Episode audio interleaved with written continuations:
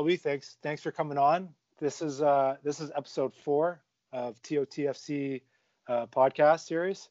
So um, for anybody that doesn't know, I've known Shelby for almost probably close to two decades, maybe, of my life. Um, we we pretty much grew up in the same basketball circle from like near the end of junior high through high school, and she went to the same university as me, St. FX.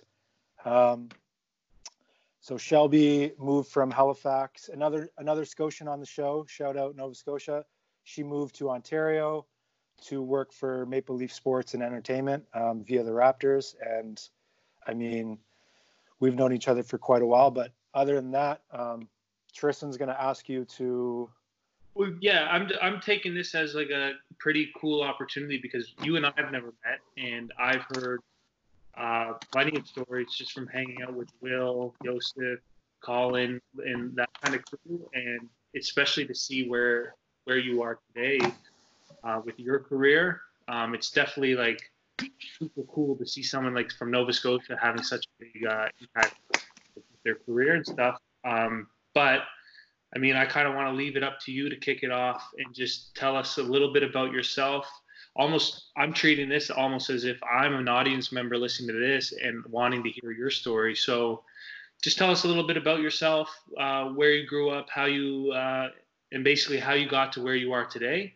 Um, and we only have like, I mean, we have you for about an hour, so let's, start it there. So that's actually not true because I do know you, but you were like a kid at X Camp. And you were going and you were like running around the gym, you know, everyone on the show basically at that age. So I do remember you, but you were like way younger then. Oh, um, so, but you once you got old enough to like, for sure, you know, hang out with all these guys, I was gone. So, sure, um, so yeah. So my name is obviously Shelby Weaver. Um, from Halifax, uh, born and raised there. Went to St. FX. Uh, did my degree in finance. Um, I basically made a decision. I, I wouldn't say that. I I got taken away from basketball probably a little earlier than I would have wanted to. Um, planned on playing university basketball at St. FX, was working out. Will probably remembers a little bit of this. Was working out, was in really good shape, and then went on a trip to Ecuador, uh, Habitat for Humanity, and got really sick when I got back, and basically was at like square one. I went from being the best shape of my life to the absolute worst shape of my life, and um, just couldn't medically get cleared to play. It was just there was too much unknown at that time.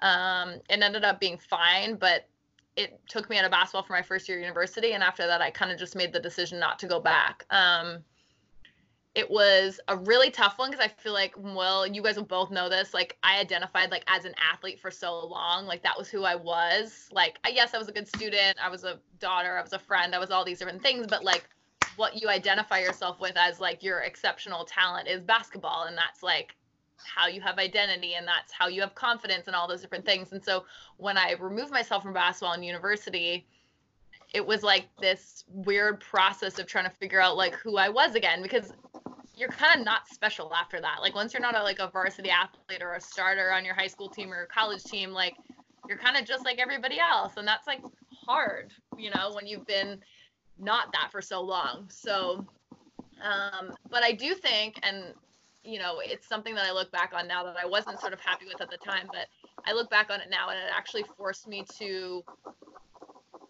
figure out who I was without basketball very early on. And I think what that did was make the transition easier for me when I graduated university. So in my last year of school, I started thinking about the things that I wanted to do. And, you know, sports was obviously still something I was really passionate about. And I was really interested in the music industry. So I started like looking up people in Toronto and trying to figure out what my next step was going to be. I really felt like I had to be in Toronto to do those kind of jobs in the at the level that I wanted to do it. Um, so I just sort of like spent my entire fourth year of university like hitting the pavement and just talking to different people. I went up there for my reading week and realized really quickly that no one was going to take me seriously unless I moved there. So I made the decision that I was going to move to Toronto right after I graduated. So I think we had our grad. well, I don't even remember, but I think we had our graduation on like May 3rd mm-hmm. or something, and I was yeah, in Toronto right by like two days later. Like I was gone. and I literally nice. moved three days after I graduated. And so I cut a deal wow. with my parents. I said, let me like give me a month, pay my rent and pay my living expenses for a month and let me see if I can get a job in sports. And if I didn't by June, whatever it was, I was going to um, just get any job to pay the bills and then just, you know, keep working my way. So I made a lot of good connections, hit up all of those when I got there and was, I interviewed for a couple different jobs and ultimately ended up um, getting a job as um, an administrative assistant, which essentially is a secretary at Maple Leaf Sports and Entertainment, which is the sports conglomerate that owns the Leafs, the Raptors, TFC, you know, Scotiabank Arena, all that stuff. So I was nervous. The job was recommended to me by someone that I trusted. So I was excited, but it was also nervous because my impression of, of administrative assistants was like people who have been secretaries for 30, 40 years, you know, like that was their calling, that was their life. And so when I was interviewing, the first question he asked me was like, "Do you want to be a, an administrative assistant for the rest of your life?" And I was like, "Oh God," because the answer is no. But I'm also willing to do the work now. Like I wasn't above any kind of job. I just it wasn't something that I wanted to do long term. And so turns out this um, the person that I ended up working for used to take assistants and turn them over in a good way every two three years. So he would train them and then he'd move them into other parts of his business. And so this is something he had already done a couple times. So he was like, great, I'm looking for someone that I can teach and then move into another part of the business. So I ended up working for him for two years, end up being like the best experience. I, I didn't do a lot of administrative assistant things. I did some of them, but for the most part, he really taught me about the business and still to this day is like what I would call a friend now, more so than a mentor. He's um he went on to become the chief commercial officer at MLSE. Um, Wow. Just really, really sharp. Yeah, Dave Hopkinson is his name. Um, really sharp business mind, like well regarded in the industry. And now he's over. He actually moved over to Spain. He's at Real Madrid now, um, which is really, really cool. Yeah. Nice. So that was my first job in sports, and then I did a couple different things on the business side, and then ultimately ended up um, moving over to the basketball side um, to run our G League team, um, like manage all the basketball operations side of our G League team. Did that for two seasons, won a championship in our second season, moved up to the Raptors, and then this is my this will be my third season. Um, uh, yeah, this is my third season up with the Raptors um, in my current role.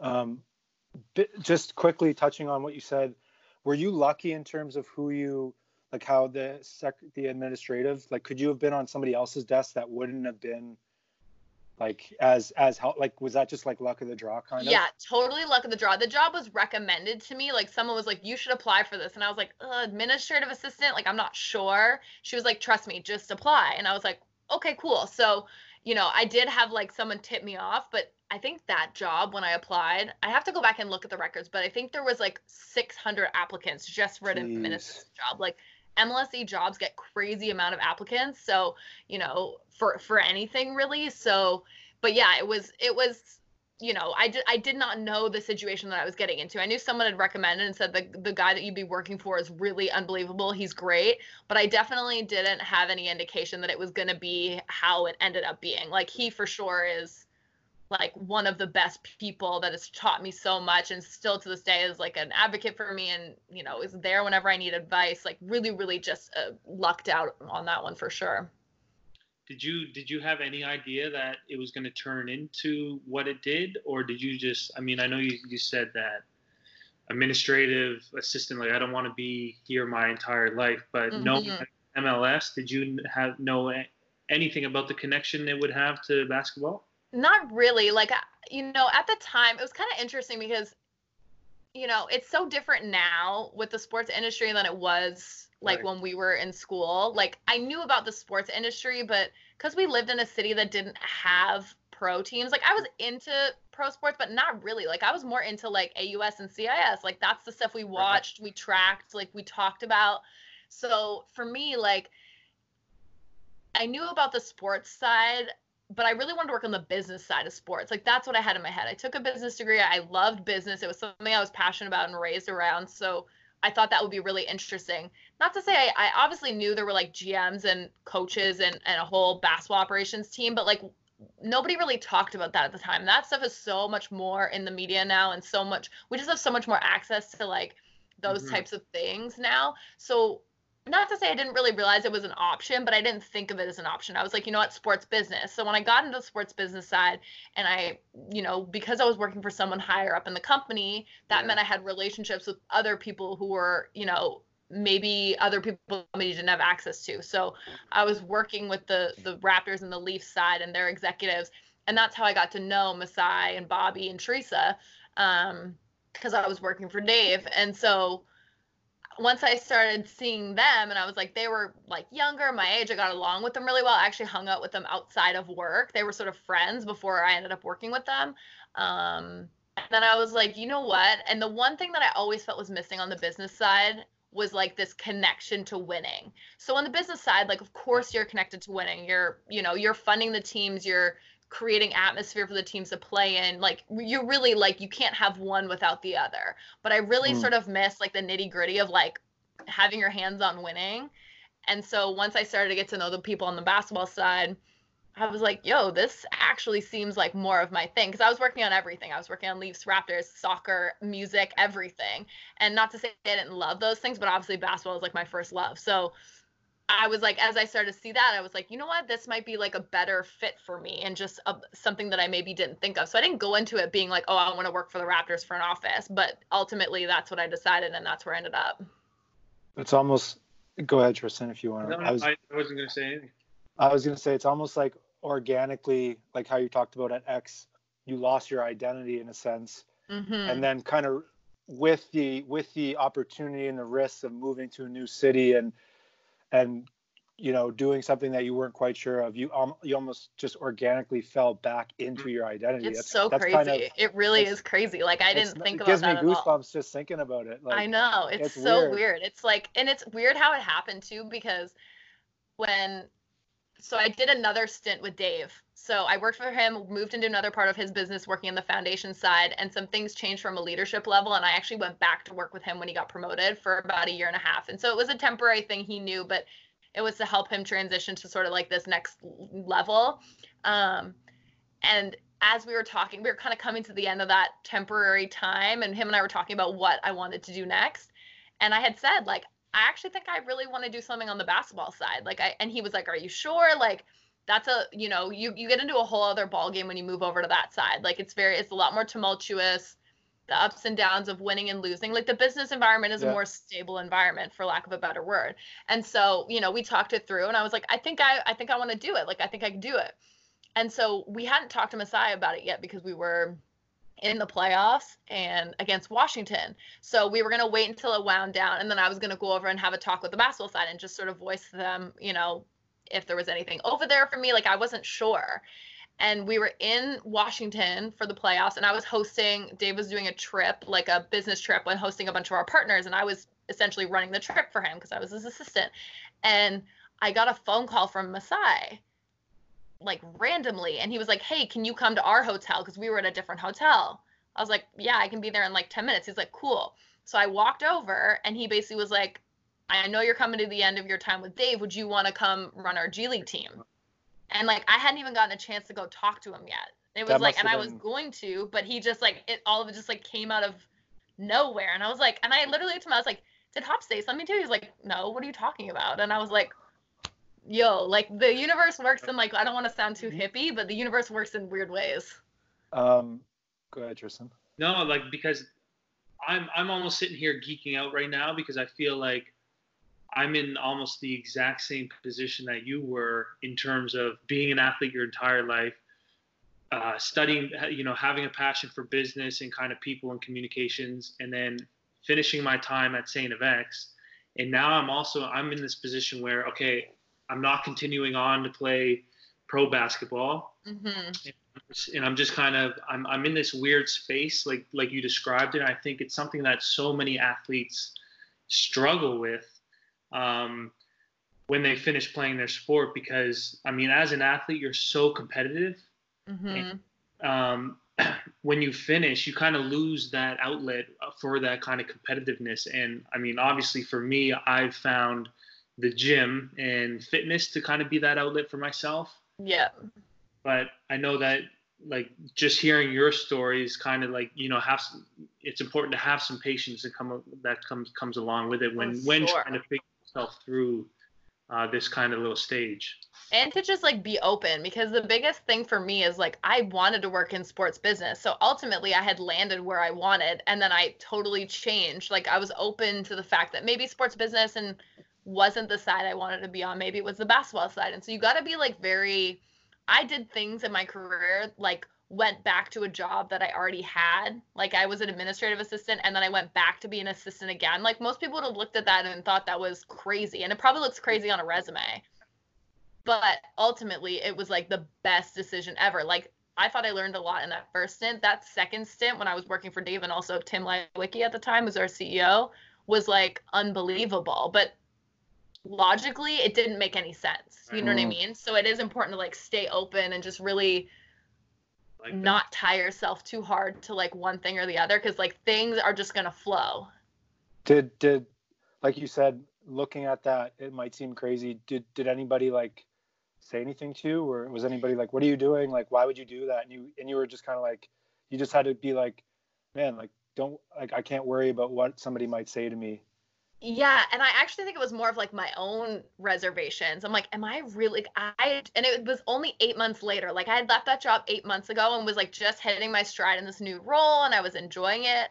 And there was like there was a direction that that was going that potentially could have given me more responsibility and stuff too. And I was kind of like, do I like am I really going back to a job that I already had and that I kind of like graduated from, you know? So it was more like an internal thing for me but ultimately it ended up being like the best decision ever and i learned so much in that year and a half it was crazy Um, um, tell tell me like tell me what it's like um, uh, based on like the outside perception from what Mhm. I would say and and what I've seen probably in sports. Maybe it's changing a bit now, but um, what's it like being a woman? It seems in a male dominated business. Like how Mhm. how how has that transition been for you? It may, is that not even true? Is it is it very diverse in the in Mhm. the in your or in your organization or when you first Yeah. started were you like this is definitely different than what I'm used to or, or or is it just you just went about business like you didn't even think about it you just put your head down and worked yeah when i was on the business side it's pretty even like it's pretty 50-50 um i would say when i look back now like at the time there was definitely imbalance when it came to like leadership like higher leadership. It's a lot better now you know like mlse is really like there's a lot of female executives we have now and and at impressive levels like our cfo our cmo you know our head of hr like they're all women. So there's at the leadership level now it's definitely more balanced out once I moved from the business side to the basketball side, that's definitely there's definitely a more of an imbalance. But I will say this: the NBA is like so ahead when it comes to these kind of issues, from Mm. you know racial equality to gender equality and all of those things. We're not all the way there. I don't want to I don't want to act like there's not work to be done,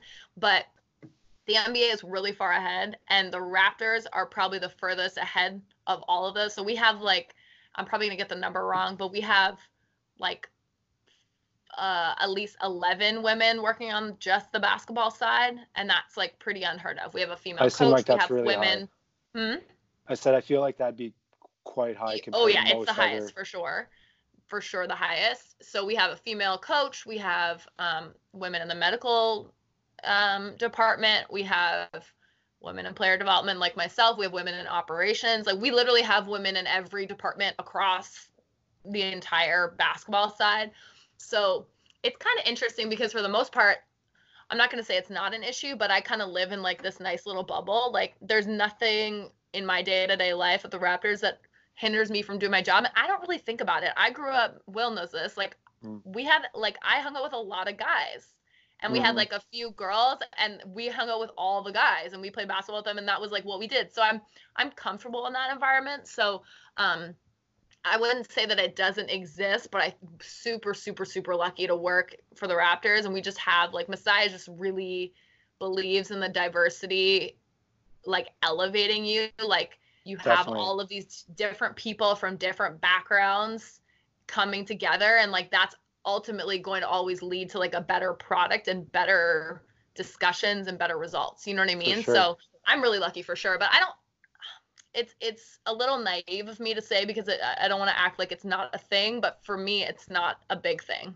You're pretty much saying that you're you're like growing your youth, like playing ball with us and and being around us has kind of like it made it it just made it normal for you in Yeah, terms of maybe sure. other people that okay that I mean yeah, and and coupled with the fact that I get to work in an environment like our team environment is very inclusive, and there's nothing there's nothing on a day to day basis where I'm like, ooh, like I feel like that happened because I'm a girl. You know what I mean? mhm, We're mhm. really just the guys don't respond any differently. Our staff doesn't respond any differently to the women versus the men. It's just it's just a it's a good situation to be in. And it's important when it comes to in like internal conflicts and how that can like affect uh organization success, right? I mean, I Mhm. just working in in a restaurant, the restaurant I was just working in, there was kind of this kind um conflict between the front of house staff versus the kitchen hmm and it just really impacted the overall success of the entire business, right? For sure. Um, For sure. That stuff is important. Like everybody like, you know, you spend a lot of time with the people you work with. Yeah. in the most part, you spend more time with the people you work with than with your families, than your spouses, your friends. Like Right. really is important that everybody can figure out a way. You don't have to all be best friends, but you do have to find some mutual respect and some sort of, you know, common ground. For sure. I, I like how you said um, the Raptors are, are uh, way ahead um, because to me, based on watching the last few years, um, I don't know if it if, if it relates to you joining the Raptors and 905 at that time, but I've noticed that you guys like we we talk about top of the food chain and stuff. It, that's what top of the food chain it like Mhm. hierarchical system. I feel like the Raptors do a really good job of developing players that might be considered at the bottom of the food chain in the NBA and developing them and and growing them to integrate them to their team where Mhm. they they don't they're comfortable you know what i mean and as as basketball players as humans to be at your best you need to be comfortable and i feel like the raptors Right.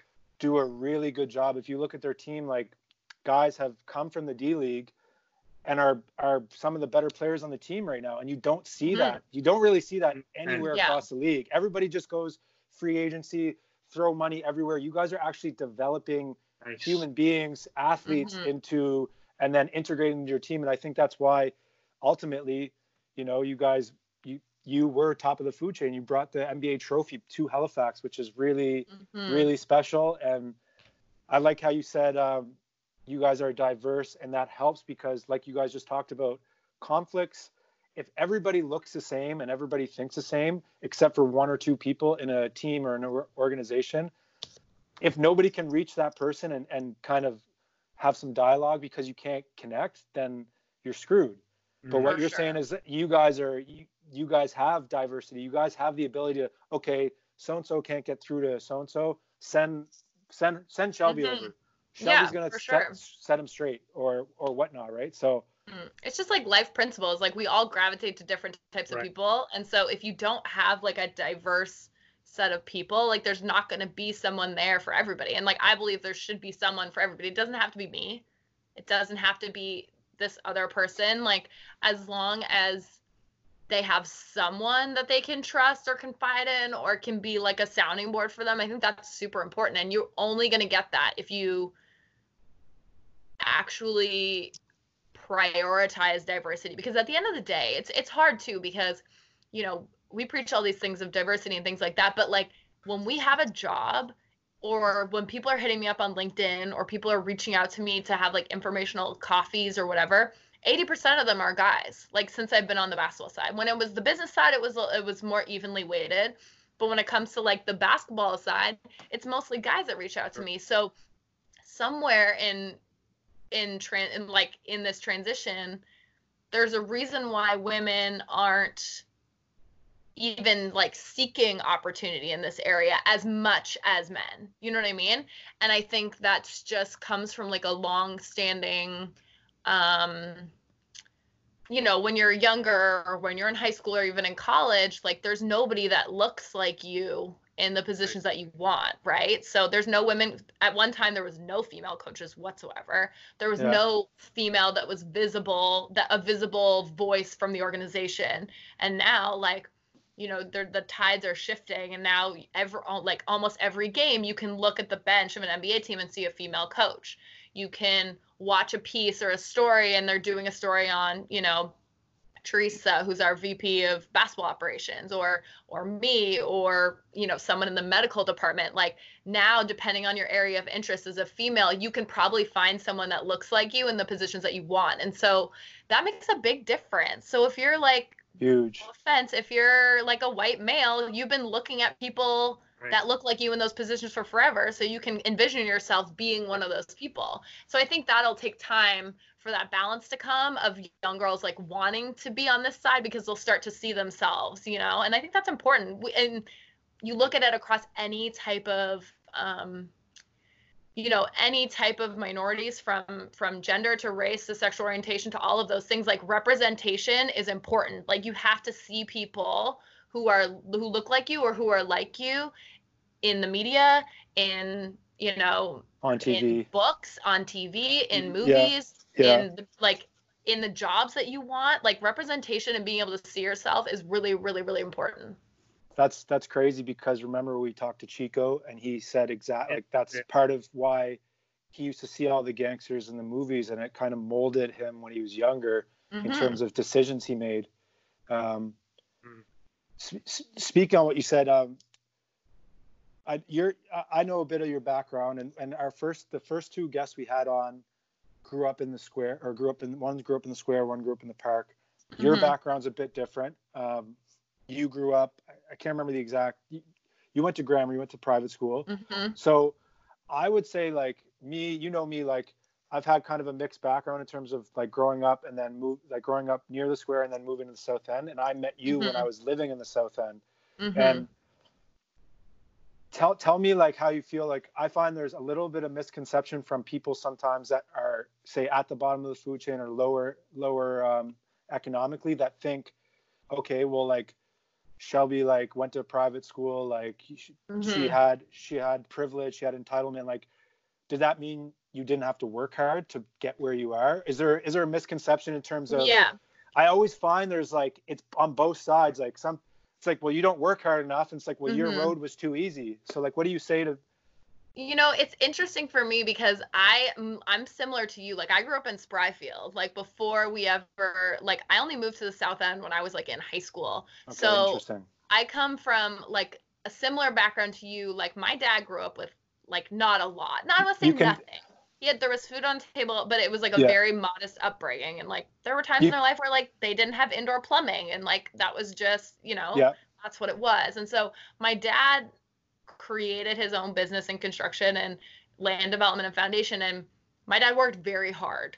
And so you know, I we started in Spryfield, and then you know we we moved out to like the country, and we like lived out in the country and like renovated a house out there. And like my dad, like as he as I was growing up, my dad's business was kind of getting better and better, and he was learning more, and he was learning you know he was starting to do bigger projects and you know those bigger projects led to a different so i've, I've kind of like lived like through the um like the come up i would say hmm for my dad.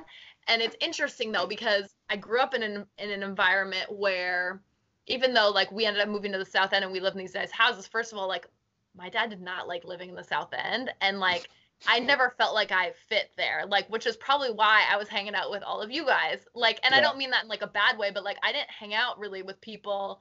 And Right. you know, my parents made a choice to put me in private school early on. Um, and I would say for like many years that was the most extravagant thing like about my our like family lifestyle. There was just one of me, right? There was no siblings, so it was a little easier for my parents to like put those resources into me. And so I didn't I don't feel like I grew up that way just because like my neither of my parents grew up with a lot and it was never like when I wanted a cell phone and I'll t- I'll tell you I've told the story a couple times but I'll tell it again. I wanted a cell phone and I like when everybody was getting cell phones I desperately wanted one and I know exactly what I wanted. I wanted like the Kyocera slider phone. So like I was relentless. Like still to this day, my personality of like when I want something, like I go at it. I was relentless. I left notes everywhere on the around the house. Buy Shelby a cell phone. My parents didn't know how to change the screensaver on the computer. I changed it to buy Shelby a cell phone. So it was like swirling around. I was like making presentations on why I should get a cell phone and I priced it out. My mom was like, okay, cool. You want a cell phone? Great. So she gave me this like list of chores and like put monetary value next to it. So I knew what it cost. Basically, she told me I had to have the upfront cost and then three months worth of my bill. So I was like, okay, cool. So mind you, these chores were out. I was the only child. So I already had chores. And these chores were extra chores. Like they weren't like make your bed and shit. Like you had to do that. Mm. That was already like that's Yeah. what you have to do regardless. These were like extra things like weeding the garden, whatever. So I'm like every day I'm trying to crank out as many chores as I can. I'm tallying them up. Like I'm not getting anywhere. Like it's not fast enough for me. So I told my mom, I'm like, give me a job that I can do like a big job that's gonna knock off like a lot of money off this. So at the time we were living in Clayton Park and we had like a um the house was like mostly one floor. There was an upstairs, but the the main floor was pretty big. And it was all tile, like the whole first floor was tile. And my mom was like, "Okay, you want a big job? You can clean the grout of the tile." Oh, so I was like, bet, let's go. So she gave me Javex and a toothbrush. And I sat Oh, on that floor man. for like two or three days, scrubbing that grout like all day, every day. Like in the middle of the summer, it was like in the summer, like I wasn't going out. Uh, by the third day, I was like coughing, like I couldn't, didn't have a voice because I had like inhaled so much Javex. And finally, my parents were like, okay, fine, like you can have the cell phone. Like, cell phone. Jeez, like so like I didn't like I just didn't grow up in like I would say like traditional privileged environment. Like my dad knew mm. that this stuff could go as fast as it can come and so he instilled and my dad worked hard. Like that man worked 15 it's still to this day my dad works 15 hour days and he's out in his work boots and he's lugging hay and dropping stuff off and lifting stuff and if a guy is sick he's in the foundations pouring foundations like my dad I still attest to this day works really hard. And you can ask will you've never my dad doesn't he might own one suit. This man's in jeans You and never- t-shirts You and never know boots, like- he. You never know he had money, like ever. You you No. he you could put him in a lineup with like ten guys, and he'd be like one of the last, last people that you'd you'd pick. pick. That you'd That just be like, well. who's a really successful like per, business guy? who right? oh he the man still shops at Mark's Work Wearhouse like once a year he goes and buys like 10 pairs of jeans 10 shirts Yeah. 10 pairs and that's that's that for the year That's Man, interesting. And, and- and that just goes to show like the importance of communicating and sharing these stories because someone someone could label you hearing that oh she's from the south end or she went to grammar. all of a Yeah. sudden the grammar thing yeah the grammar thing people like to talk about for sure but that's just that just shows how important it is to talk to people because yeah we're we're way too quick to judge and i know will and i had this conversation talking about chico like people are going to see this episode of this man that was been in jail for 12 and boom already they have an image of him Yeah. It's not it's not, you know, it's interesting like I said because like I lived in the South End cumulative like maybe 2 3 years, 3 years of my life. And then my parent my dad like once I was done in school, my dad like moved back out of the city. Like he lives in you know, we lived in the we we used to call the farmhouse. Like we had we lived in and we were in construction. So we were just build like my dad would build houses, we'd renovate them. We were just like all over all the time, but it's yeah, like I said, I was lucky to be the product of like parents who didn't give me anything for free. Like mind you, like I was fine as a child. Like we had everything we needed and I got lots of things and I was very lucky to be raised the way I was raised. I I don't take that for granted, but there was no gravy train when I moved to Toronto. It was like a deal. It was like this is how much money we are going to give you to sustain you for a month and then figure it out. Like it was never this sort of like endless I never I And never had a I'm- credit that- card. My parents like you got allowance and if you didn't do your stuff you weren't getting it like my parents really like and i i look at it now and i'm like very fortunate not Yeah. to necessarily have been raised in like um you know in a good situation from a money standpoint but like they really taught me like values like they like instilled Those everything in me it was like work. nothing was easy Nothing's you handed. know Nothing's handed to you. no listen Um, i'm that- ugh. That's why i mean that's why i kind of brought it up because i mean some some person might listening might be might be listening well well you, they still helped you a bit but the, the point is there's always going to be variance between how much help people get across across life. Hundred percent. And it's all perception. Clearly, to me, clearly, your your values, your morals that you were taught taught you to work hard and and taught you to earn everything. And I, it's clear that you've earned everything you got. Um, Mm-hmm. And something I want to touch, kind of move to is the, the fact that you're around basketball in a gym off like often. I'd say you're Mhm. you're. How does that affect? Um, because because TOTFC is also known like it's also a fitness and wellness brand.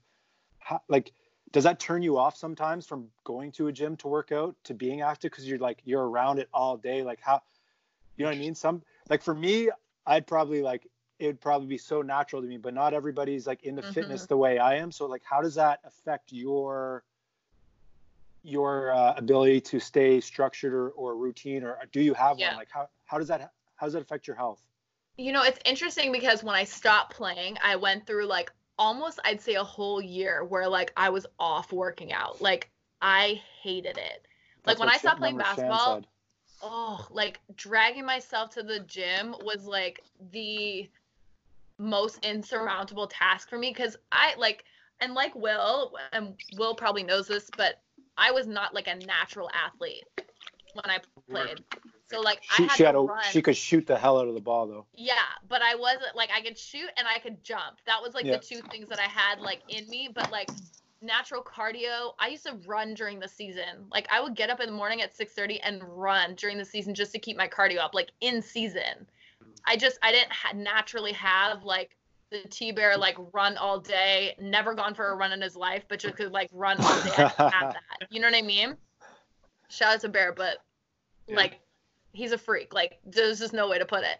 So I had to like I I feel like I through high school I did like what a lot of people did in college. Like I was in the weight room all the time. Like I put in a lot of work early in my basketball career and then when I stopped playing, I was just off it. Like I was so off it. And it really took me a long time to like get back in the swing of things. And then once I moved to Toronto, you know, first of all, when I moved to Toronto, I had no friends and I didn't know anybody here. So I had like, other than work, like what what Yeah. else did I have to do? So I was like starting to work out again. And now it's interesting because I still kind of have to drag myself. Like it's not something that like I'm not like Will or you where I wake up today. I'm like, ah, I can't wait to go to the gym. I'm just like, oh my God, let's get this over with. But it is a really, really important part to like how I feel physically, but also how I feel mentally. Like if I'm not like working out regularly, mentally I can feel it. And I think it still comes from the fact that I feel that obligation, like of having to be in the gym and that pressure to be in the gym.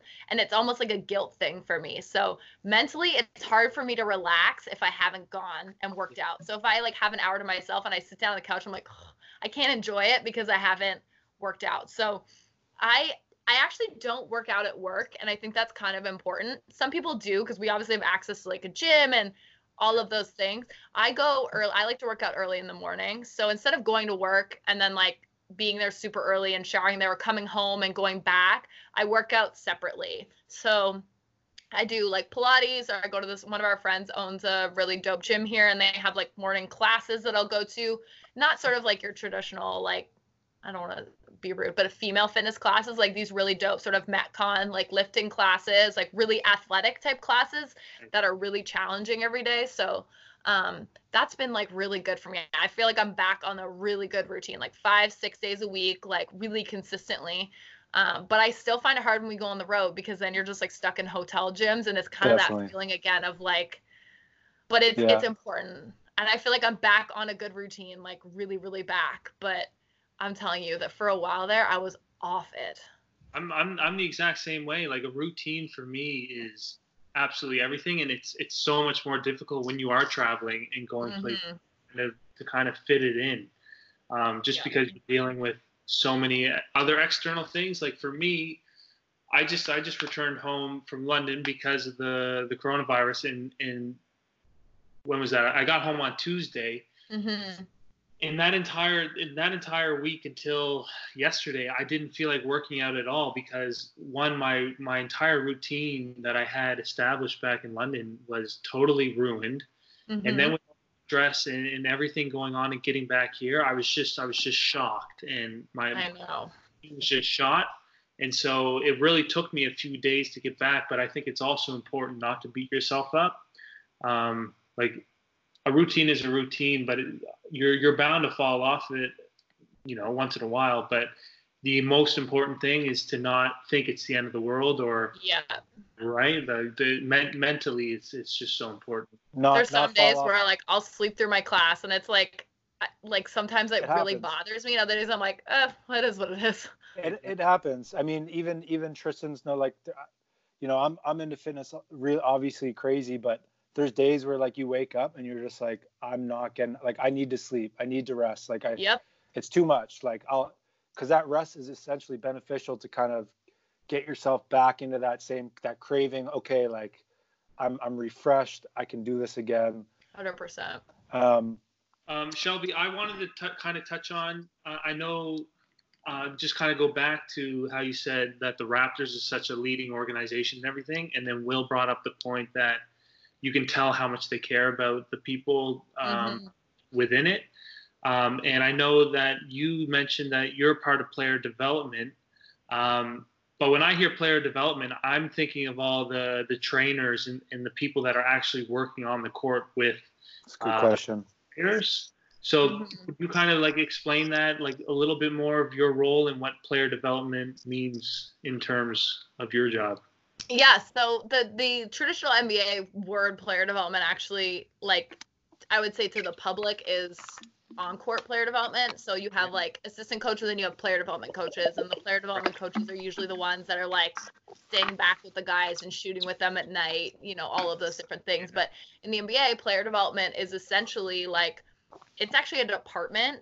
Um, the NBA has an entire department to support player development. Um, the player development people amongst the league and it's it's a mandatory part of what you have to have as as resources to your players so um essentially the player development that i do is off court player development so we're just sort of accountable to making sure that we're you know not only building better basketball players but we're building like better humans and we're we're supporting them in a Yeah. way that's going to allow them to grow as people and not just as athletes. And so that's a multitude of different things depending on the player, depending on their circumstance, depending on who they are, where they are in, you know, the trajectory of their league. Like Kyler is doing pretty good. He doesn't need, you know, development all the time. You know what I mean? Like as as they get to be vets and you know, but your your focus, my focus mostly is on the younger players. So I work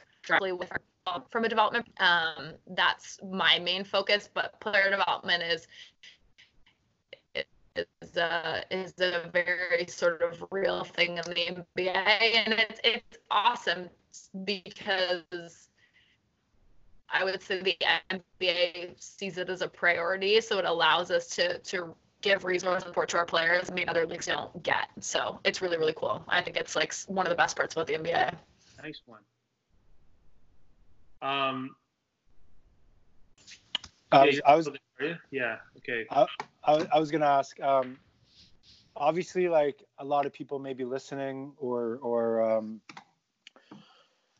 younger kids be like, "Oh my God, like that sounds like the dream job. Like it- it's so easy. It's so easy." Like me knowing you, and me knowing kind of like you you've been working them for so long.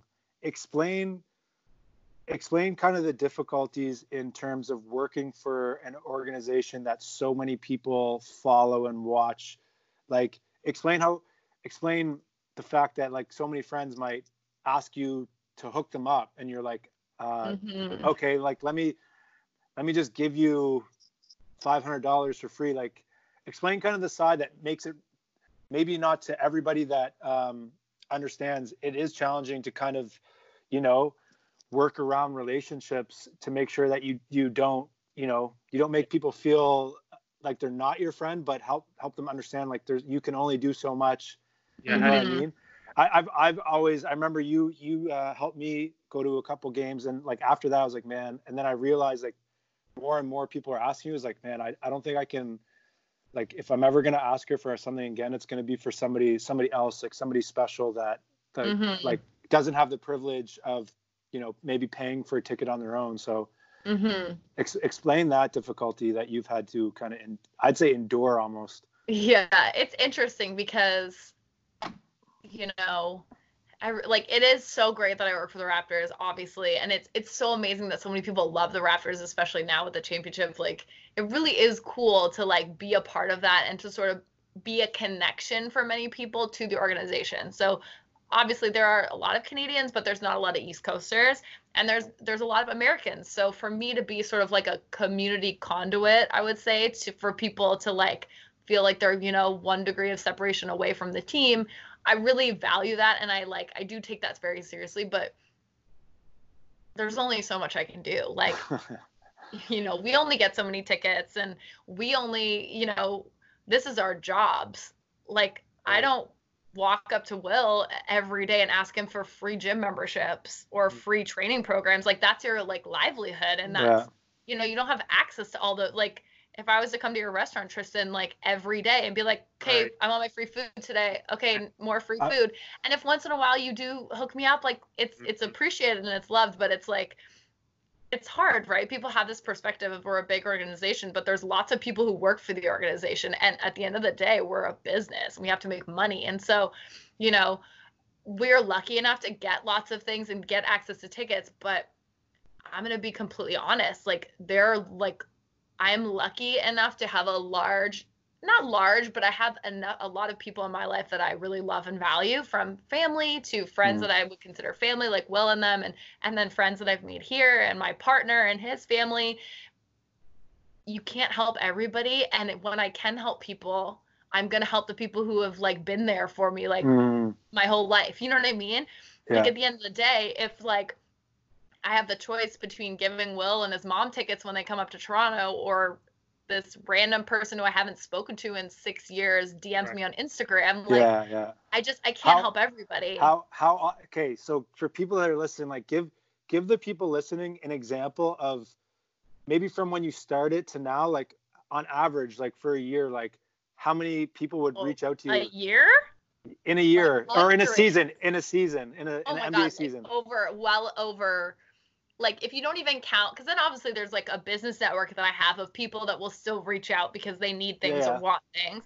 And then when from like a personal standpoint like per- oh so many. Personal personal standpoint. yeah and, and sometimes i don't mind them because sometimes they like of there course. was someone who i hadn't talked to in five years and she reached out. She works um she works in the healthcare sector and there was essentially it wasn't formally through children's wish but it was it was a request for a young girl who was terminally ill and they were coming to toronto for a raptors game that was the gift was the flight That's and the nice. ticket she was That's asking amazing. if there was anything extra so situations like that yeah to me are like a no like i'm just happy she let us know because yeah.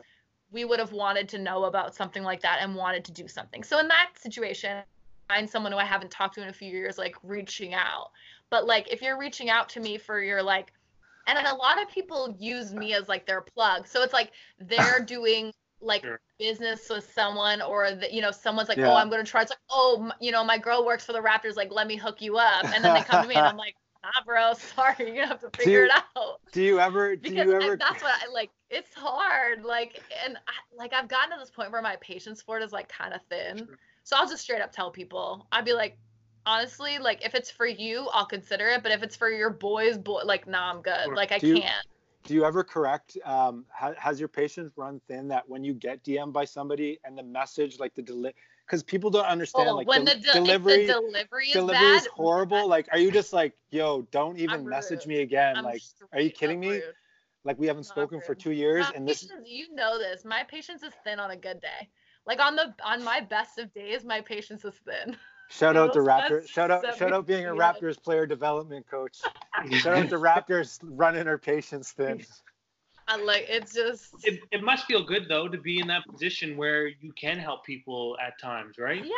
Oh, for sure. And I really do like I do love it, but it just has to be the right like sure. and at the end of the day, like the priority is always and the other thing I don't mind is like sometimes people come to Toronto that I haven't seen in a while and they're coming to a Raptors game on their own and they'll message me, hey, like I'm, I'm gonna be at the Raptors game if you're around. Like I would love to say hi. Like that stuff I that's love. Nice. You know what that's, I mean? Like that's very nice. that's awesome. Like people I haven't gotten a chance to see. Like the Raptors, like I'm at every game. So that game is such a hub for people all over the country to like come to Toronto and do those activities. So when people message me and say, like, hey, I'm coming to a game, like that's the best. I really love that. I don't mind connecting with people. I just like I can't give everybody $500 tickets. Like it's just not possible. But I do love seeing everybody, and I love that it's like a place where like I get to bump into people that I haven't seen in a really long time. And like Will, like the last time I ever saw Tyler was at a Raptors game, mm. and he had messaged Crazy. me basically and said that he was coming and he wanted to link up. And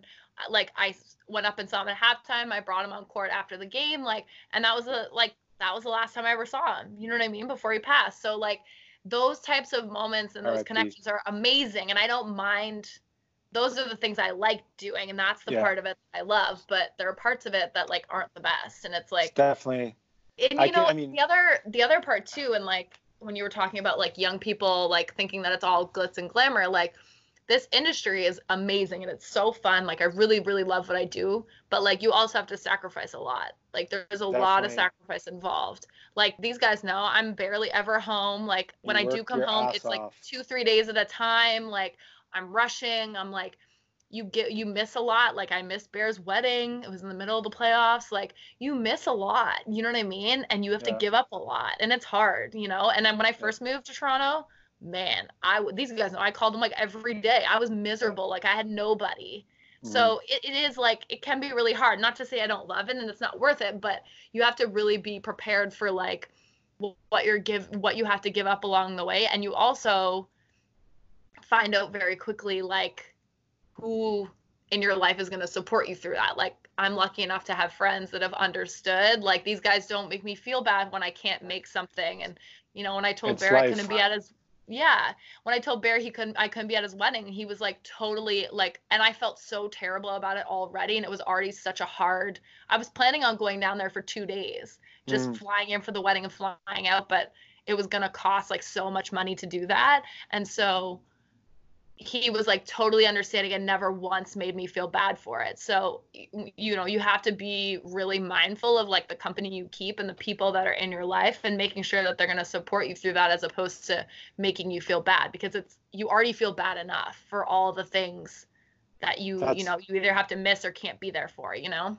That's that's definitely a huge I, I, I think that's a huge part of growth that a lot of young people struggle to recognize when they're when they're growing up is that like being able to recognize that you can't control your friends or family's decisions like they have mm-hmm. to make mm-hmm. decisions and you know if they if they're a it's if it's a reasonable decision you just say like okay like it's life you know what i mean mm-hmm.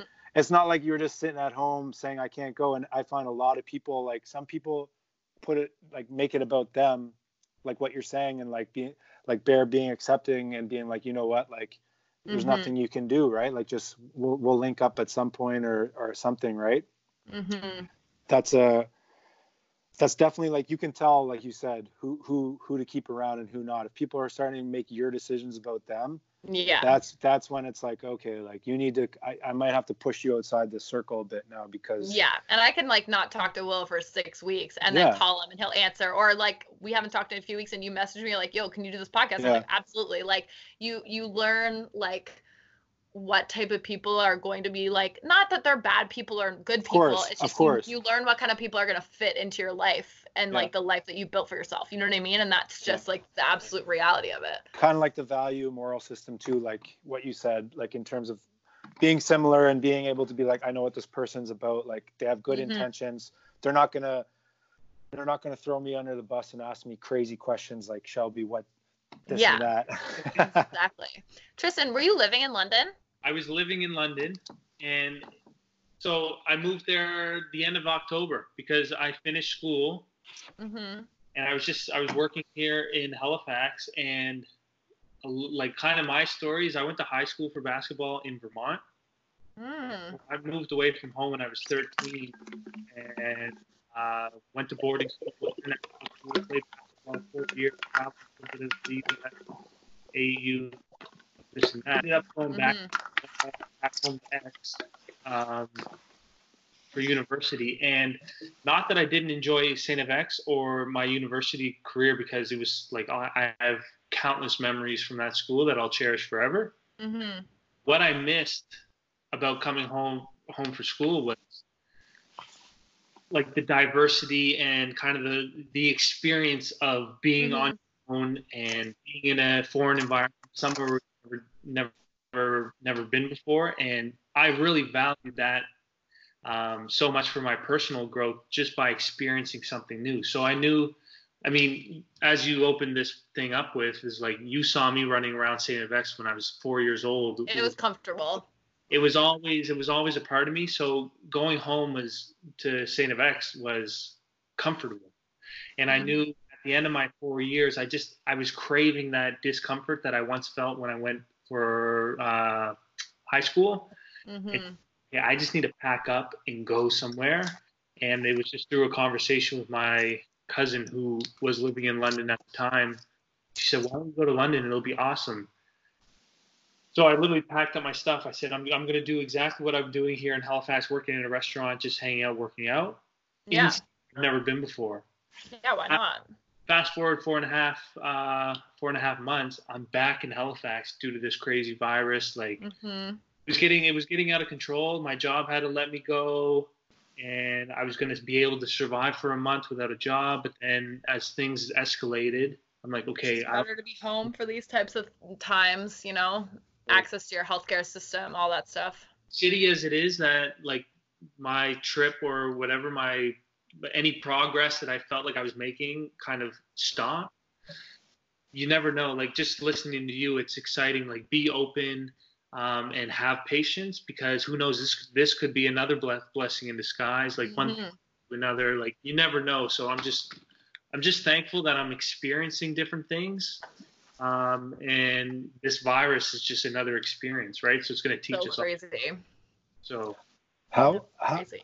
how um, if you can touch on that, like how how did it affect the organizations um, like to to shut everything down? Like, did it take a while? Like, were people like still trying to trying to like go to the gym? Were you like, how did that work between yeah. you know like as much as detail as you can yeah. give us because it is nuts. Like, think about it's crazy. Especially in Toronto. Like tell us tell us a bit about that. Yeah, it's it's so crazy because like every day, like just as a person, you're kind of looking at this, you're like, is this real life? Like we're really living through this. Like this is gonna be like something in the history. Like we're living through history right now, and it's so crazy to think mm. that like sure. just like that. Well, not like that, but essentially like that. Like you know, that. it should be like that, but it's taken. Yeah, exactly. So the it's interesting because we were kind of shut down before just based on the fact that we were in con as soon as the Rudy Gobert yeah, stuff that. came out, we were one of the last teams in contact with him. So we were very high risk essentially, you know, because we had known exposure to somebody with the virus. So we were on strict lockdown. Like right now, you know, we're all on social isolation. So we're, you know, we're trying not to social distancing. So we're, you know, you try not to go out. But like there was a period there where the team was on 14 day mandatory self isolation by the public health. You know what I mean? By Public Health oh, Ontario because not, of exposure. Not from the NBA. No, not from, not the, from the NBA because other teams that you know had you know everybody's trying to do the right thing, social distancing, all that, but we were known exposures, which means you had to be in the house for 14 days. So okay, okay. so that's more the players than us, but even if you tested negative, you're still so early on in exposure. It could be 10 days. So you have to do mm. the 14 days. You just have no to. No matter what. And then if you show symptoms, then you start over. But if you don't show symptoms through that 14 days, then you're considered okay.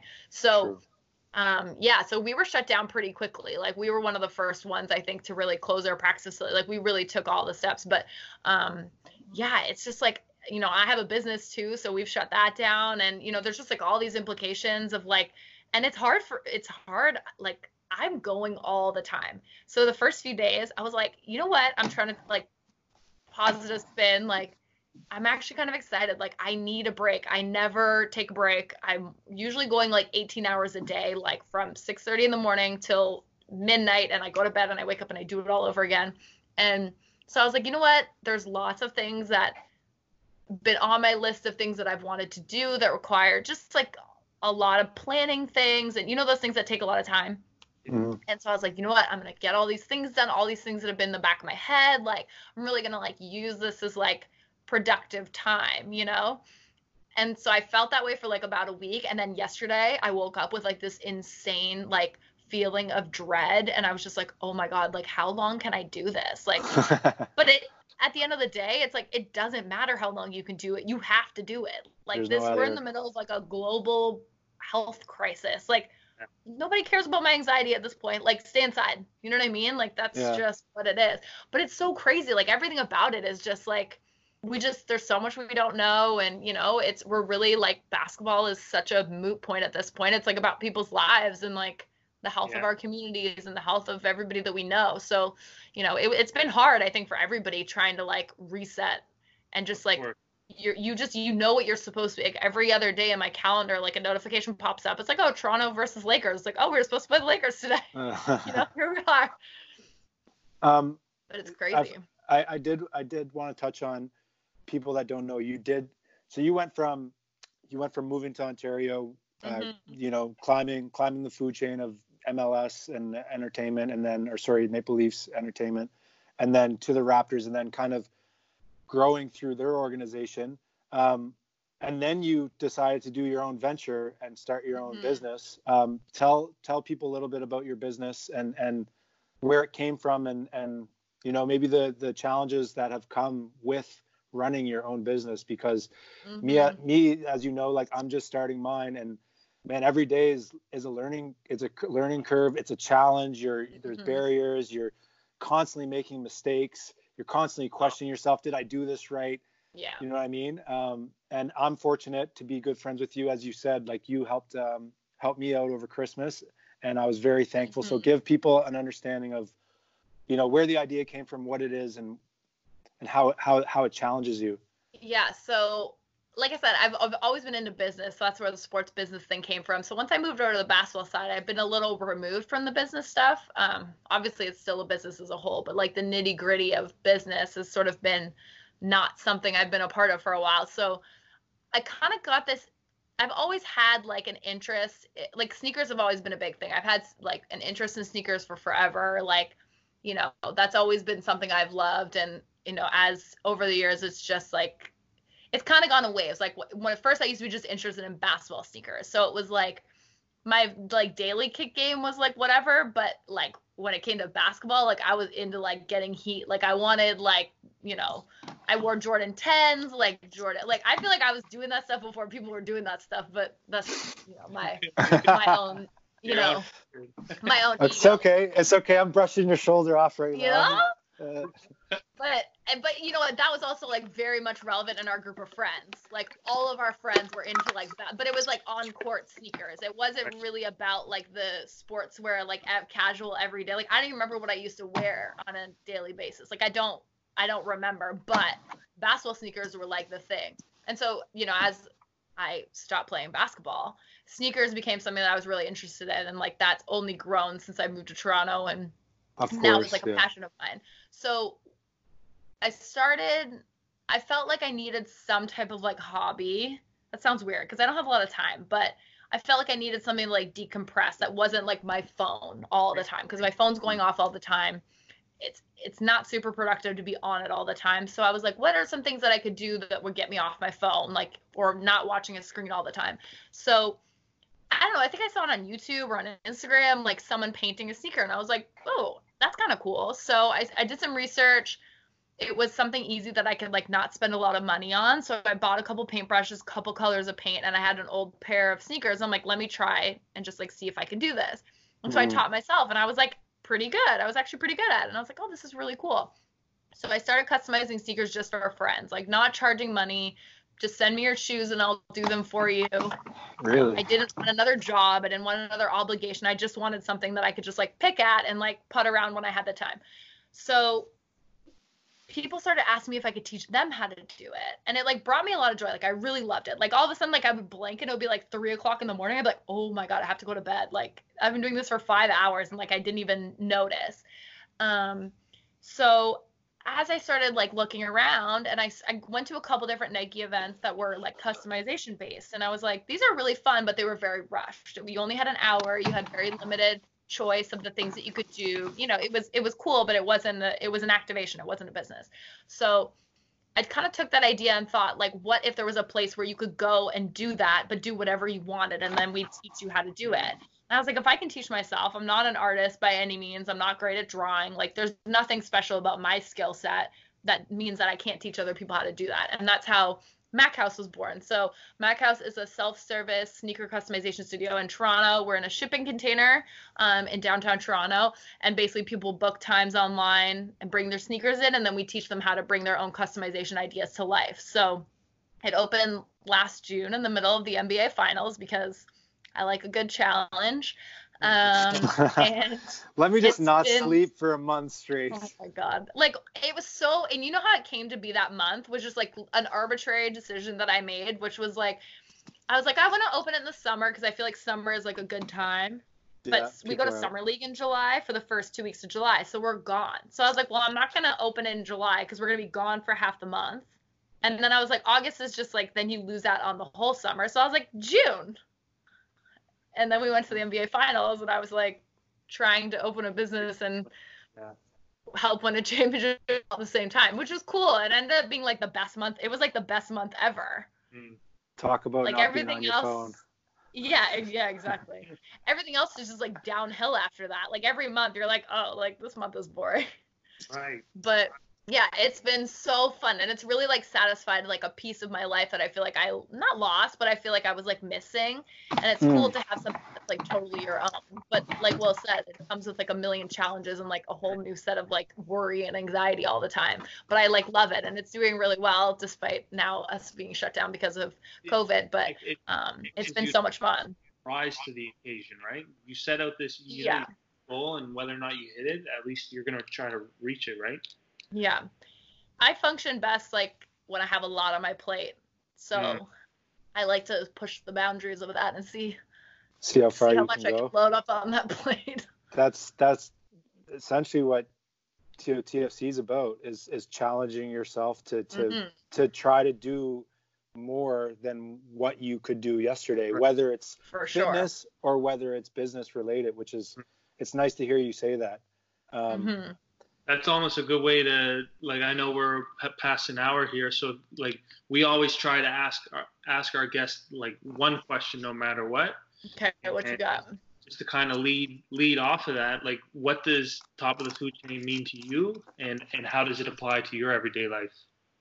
I feel like Will just stole my answer, but I'm gonna duplicate it. I feel like for me, it's not about like other people's definition of like who's at the top. For me, it's really about how far are you pushing yourself and like when you get to what you thought you couldn't accomplish, like mm-hmm. how do you push yourself like even a little bit further and a little bit further? I think it's unrealistic to grade yourself against other people. Like I think being at the top is like a very personal thing and I think it's like how do you how do you hit the bar and then raise it again and then hit that bar and raise it again? And I think like that just takes a lot of energy, but I feel like it keeps you moving and it keeps you from getting stagnant and like being stagnant is like the worst possible Decline. thing in the world in my opinion. it's it's it's it's declining. It's like I always tell Tristan, it's like people with money, they don't just they don't not invest it. You know what I mean? Because when you don't invest your money, it is actually declining with what Yeah. the is doing, right? Exactly. So If you're if you're just comfortable being in the same spot in life, like you're essentially just you're not really you're getting worse, and it, while everyone while everyone else gets better in a sense. Yeah. And- And, it doesn't necessarily have to be like always in the same area of your life. You know what I mean? No. Like you don't it doesn't always have to be your career. It doesn't always, you know, it can be in like Yeah. a multitude of different things, but I think like always finding an area of your life where you can like push yourself. Being a better important. partner, being a better daughter Totally. to to parents, and it's, I'm, I'm so happy you I'm a said perfect daughter. Ask my parents. Don't ask my parents. That just take my word for it. No, What Um, about you guys? You hit it. Will, if you wanted to add add anything else, I mean, that did- was what did what for me. what did was- you what did you say, Shelby? I said, what does it mean to you guys? Oh, oh, oh, oh. Um, the exact same thing. I mean, Will's kind of been trying to uh, pull this out of me like for as long as it's began, but to me, it's more of a mindset. and uh, that's why I'm so happy to hear your like how you how you see it as well because it's just the fact that you're never satisfied and you're always reaching for something else and trying to better yourself right there's there's always room for improvement in, in whatever it is so like value yourself and your own uh, self improvement right mm-hmm. so take every experience every situation everything that life brings to you and, and, and learn find a way to, to, to go over that and uh, improve because it happened to you Mm-hmm. Right. I would I would say similar. I mean, even before we we talked to you today, Tristan was like, "Man, like we have like 60 like viewers on our first podcast or something. Like that's great. Like that's hype." That's so and I was good. Just, and I was just kind of like, I'm kind of like, okay, like, and he's like, like, man, like, why are you?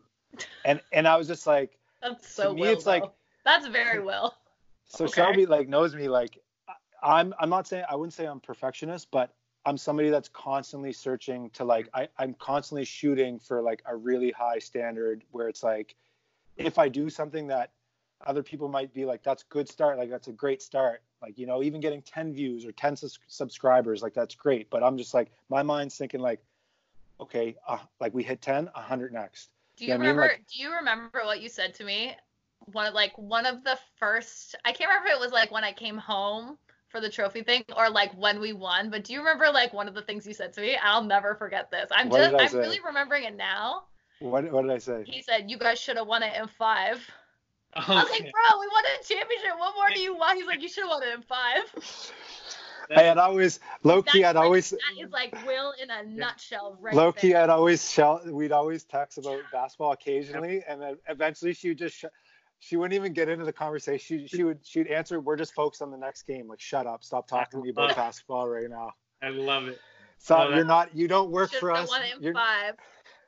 Oh, no, but that's so but, you though. That's like that is like the epitome of you. To that I mean, top of the. It's just it's just like you want to be better, and that's why to me I really respect the Raptors organization, who you work for, and it's a great um, example of the type of person you are because you're working for a business that to me embodies a lot of values in terms of what I consider top of the food chain brand. It's some it's people that you're growing people and you guys also give back. You know what I mean? One thing about mm-hmm. Top of the food chain that I think is imperative and, and crucial and that we talk about all the time is that the point of being at the top of the food chain isn't to be there by yourself. You know what I mean? The Raptors, mm-hmm.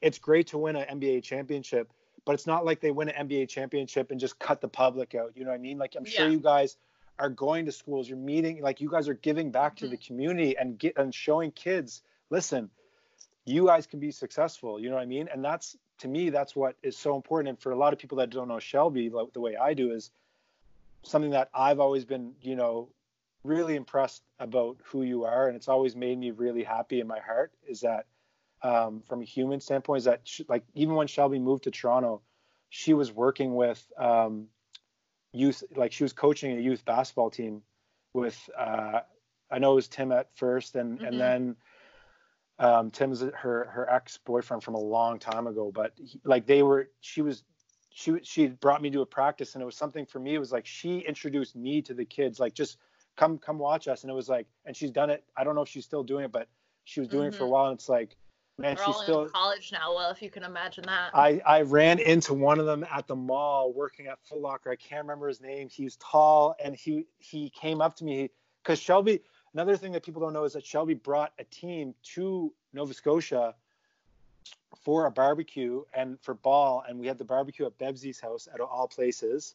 Yeah. And and she took kids that have never traveled, and we taught. It's crazy that we're saying this right now, kind of ending on like near this Chico talked a lot about one of the biggest things that he th- thinks is so important is traveling to mm. other places and yeah. meeting meeting new people and seeing new things and you literally went out of your way like you didn't have to do that you could have just shot you could have shown up to a team put in an hour you know what i mean i i gave back like i i you know i i told a kid that needed to learn you know tough love i gave him that but no you went beyond that you went top mm-hmm. of the mm-hmm. food chain you went, I'm going to take these kids yeah. to a new province that nice. they know nothing about, and I'm gonna and I'm gonna introduce them to my family of friends and let Mhm. them and just let them interact. And to me, like that is what top that's one of the biggest things that I think top of the food chain is about is that it's giving back. So for me, like it might not I, I like I eventually want to do something like that, but for me it might be in the gym,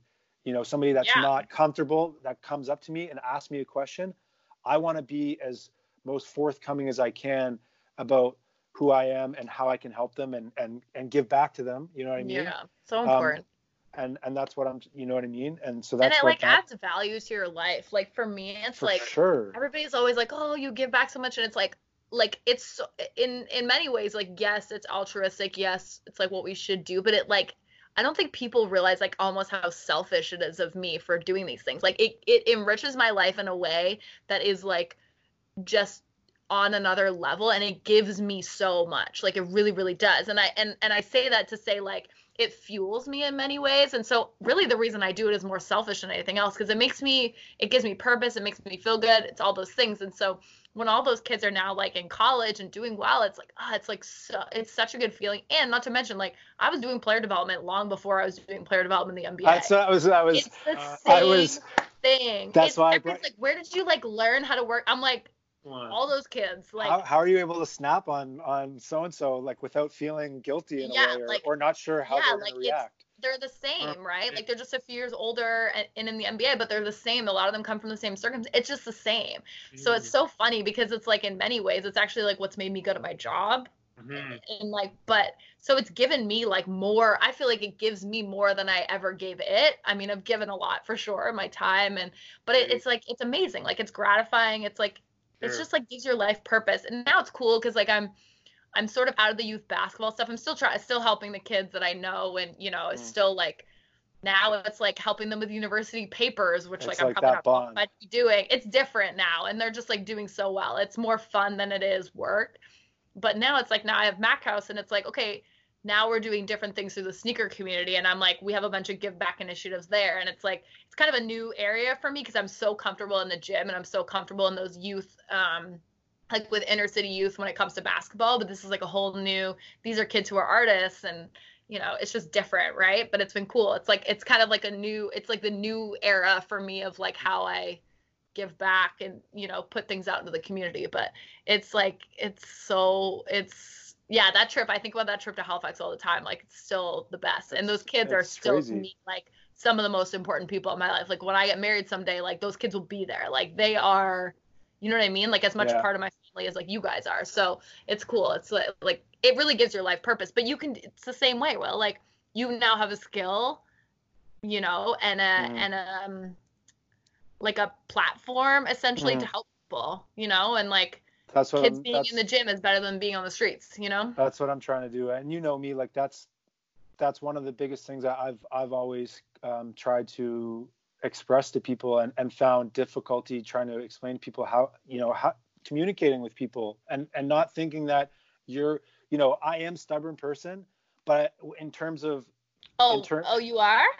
in in Oh, terms of in terms of communicating and and being a listener and understand and trying to and try to Yes. have people come together like my time at x um like that was one of my biggest things that i really i like i, I would try really hard about because i i understand that how important it is for people to learn to listen to other people that don't look like them Yeah. or don't don't speak like them or don't come from the same place that they do you know what i mean and um and i would I- encourage you will like don't wait in the sense of like I, I felt like this too when i first started doing this stuff is like i felt like i had to wait till i got to a certain level to like give back because it felt like not authentic. But it's like being stubborn to me was like the best thing about how I was able to help you because I was like I was relentless. Like they Mm. would like they never fell through the cracks when it came to me. Like I was on you all the time because my Yeah. stubbornness wouldn't let me let it go. And ultimately that's what was able to help them the most because I was on them all the time all the time about everything. I nitpicked Yeah. everything from how you were at home to how you were at school to your grades to your personality to your body language. Like I was relentlessly stubborn with them, but don't wait until top of the food chain is like you know what you imagined it to be Yeah, in no, five for- years like you sure. are like you are the type of person that these kids need now you know what i mean like right exactly as you are Mhm. now you know what I mean? mhm. Yeah, I appreciate that. Um, I, I have I think I have two more questions, but they're not really like deep. I, I do want to touch Yeah, on one me. thing you just said before that. Um, how you Hmm. said giving back. Some people look at it as a what do you say, al- al- altruistic, um, Yeah. selfish thing. That's another important thing. Is that like, man, one thing about life is that like, you never, you can't keep everyone happy. Like, there's going to be the people that are like, okay, you're not volunteering, like you're not, you're not doing enough. And then when you start volunteering, it's like, oh, you're only doing it because of you. Like, hmm one big thing about is is understanding like who you are and how you run and exactly what you said like it gives you purpose it's just like one of those things 100%. keeps it keeps me running like obviously i want to do really well so that when i see them later on in life and they look at me they're like man she's still going up like how is this For even sure. possible like when i met her like i thought she was already at the top and now she's still like Mhm. she's even more impressive now right so i just wanted to put that in that like For sure. there's there's perspective on everything. Anybody that says like, "Yo, you're giving back because it's like only for you," it's like, no, there's more to it. But maybe yeah, it does it does look good on a resume. It will help me Yeah. later on in life. But there's there's more to it than just that. So no, a good thing- For sure. good thing for people to to understand. It's like you can't keep Mhm. everybody happy. Yeah. Um, I was just gonna say touch just touch on two things. Um, one is one is uh, quickly like, would you prefer do you prefer uh, NBA playoffs or summer league in terms of being being uh, part of or going to, and and why? And then who's your favorite Raptor of all time? Ooh. You're just asking this question because you want to argue. The second question you're just asking because you want to argue, and I already know this. You're not gonna catch me with this again. I've been doing this for 20 years. No, no, I won't argue. I, you already know who. You, hey, look, look, number fifteen. Anyways, I have spent more years of my life watching Will argue with anybody about Vince Carter versus anybody than I have doing any other activity in my life. I can say that confidently. He loves he loves getting into sports and He loves better. Vince Carter and he loves to argue. It's, Hey, this is like you know me well. dream push him. Yeah. So the first one, you know what? That's hard for me because in a weird way, because I work with a lot of the younger players and I'm really into like development. Summer league is like very, people think is very boring. I am, love summer league because summer league is like the time where I get to like really see like we have all these new prospects, we have all these like kids that we're not really sure like what they're gonna be or who they are now, and so summer league is like a lot of fun for me. Just like sometimes when like you guys stop watching the game because it's like they're putting in the bench. I'm like, yo, this is my playoffs. Like, let me see what these young guys have. So I would say both answer, Nice. but I Okay. like obviously the playoffs is dope. It's like high stress. It's all the money's on the line. And I love that too, but I really like summer league because it's an environment where I get to see like what are some of the development things we're gonna work on, like who do we have, like you know, the, sometimes that's your first time really spending time with those guys. So it's a really, really fun time to just figure out like who these guys are and like what we're going to work on and all that kind of stuff. So I love both. Um, my favorite rapper raptor of all time. I can't. I'm not. I can't count any of my current players because that's not fair, and I never Before- pick favorites. before you answer that, before you before you say if you're going to say um, w- one more thing right before that, is there any player developing on the Raptors right now that you can see climbing to the top of the food chain on their team or in the NBA? Is there anybody that you're going to shout out? If not, it's all good. Yo, know? I, honestly, we have like a crazy group of young guys. So I think like I think you're gonna. I think some of them you're already seeing, like Terence, Chris Boucher, like those guys. But I think you're gonna be like I Terence just is think nice. that yeah, Terence he's is his game's sure. nice. His game's nasty. Legit. Yeah. No, honestly, we have like a really good crop of young guys. So I'm excited to see like the next couple years and how that shakes out. Uh, my okay, my personal favorite Yeah, raptor of all time and not, maybe not like my favorite but the person like that i can remember growing up and like looking up to and this is like gonna sound rogue but was jerome williams JYD. yo i used to wear the sweatband i used to wear my socks up to my knees like i loved him when i was younger hey, I'm not even going to I think argue that Vince one. Is like Vince is like the most culturally relevant to the franchise, and I think like he's so just iconic, and you know, like and even now, I think the relationship is like as he's gotten older and, and as we've distanced ourselves from the past, you know, I think we're we're we're able to like appreciate Vince or the the fan base. I think we were always able to, but I think the fan base is is For a lot more sure. capable of And what he means appreciating Vince as opposed to like not liking him. So, um, but yeah, and I will end it there so that Will and I don't get into a fight. Shout out, shout out. Thanks for tuning in to TOTFC podcast. If you liked it and you want to hear more, please share it with a friend, a family member, a teammate, or anybody. Like the video, consider subscribing to TOTFC podcast.